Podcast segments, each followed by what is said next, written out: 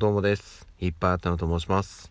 えー、本日は5月の26日水曜日ということで、今日お仕事に行かれる皆様、頑張ってください。いつもお疲れ様です。さて、えー、私もこれから仕事に行くんですけども、今日ね、撮り直しがむちゃくちゃ多いです。まあこの配信してる時はね、あの最終的に配信したものだけを聞いてるので、全然わかんないと思うんですけど、もうね、ひどい。まず喉がひどい。喉がひどいし、頭の回転がむちゃくちゃ悪くてですね、全然その、ちゃんと喋れないんで、あ、ダメだって撮り直しみたいなことをね、もう何回もやってます。いやー、これはひどいな。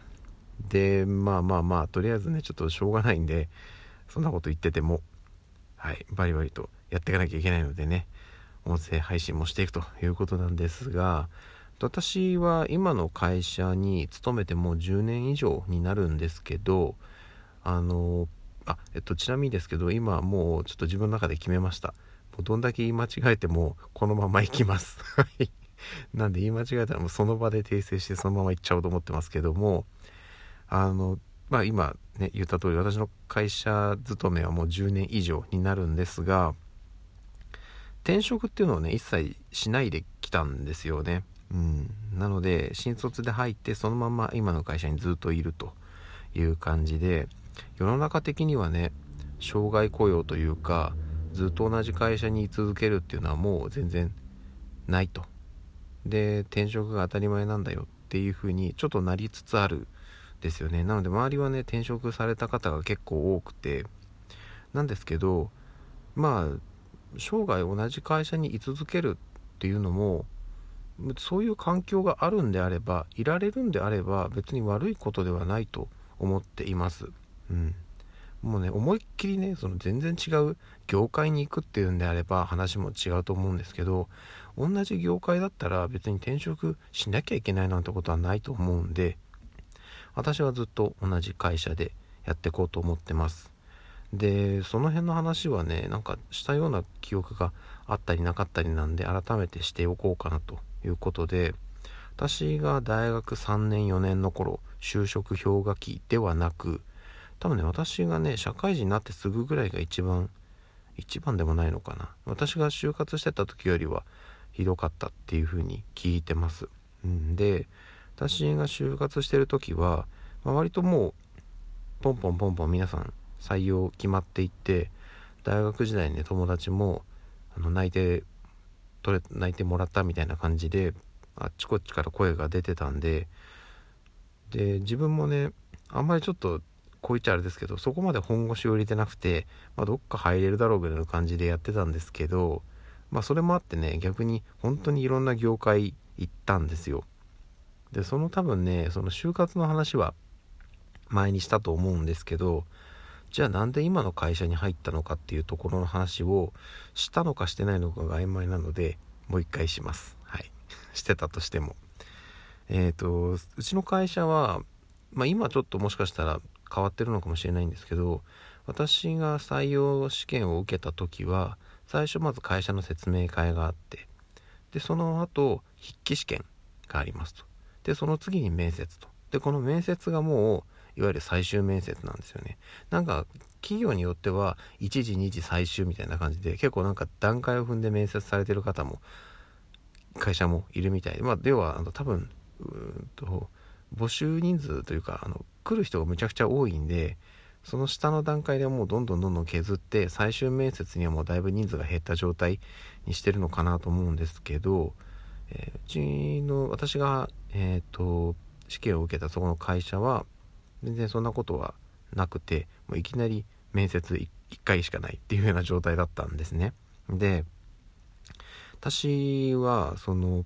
それまでいろんな企業を受けたんですけど、まあ、書類選考で落ちたり、えー、筆記試験で落ちたりで段階を踏む面接は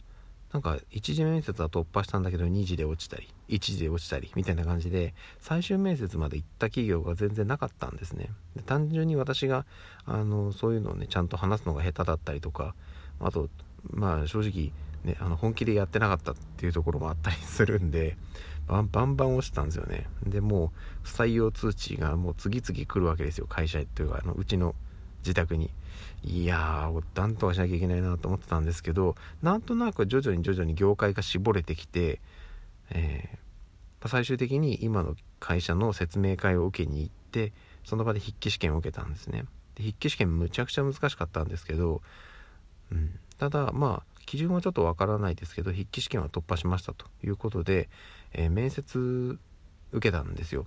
だから面接はあの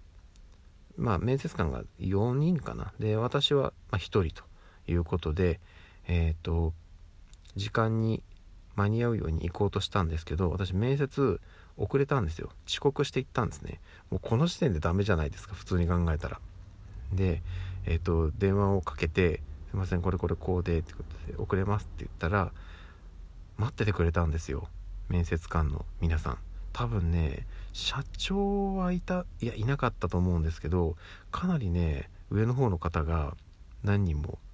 いらっしゃってでまあ採用担当の方もいたんですけど私も全力疾走で行ってだいぶ息切れしながらで もうちょっと汗かきつつみたいな感じで慌てて入って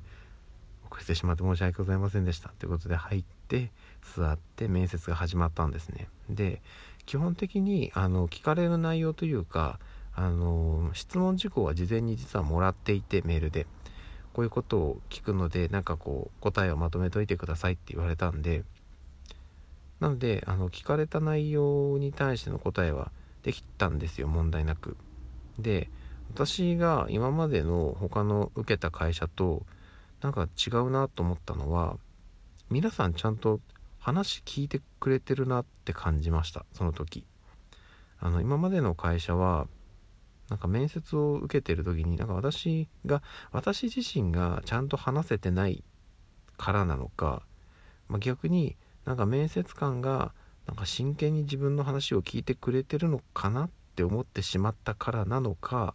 原因がどこにあるかはわからないんですけどなんかね自分の思いをちゃんと伝えられてなかった気がしたんですね。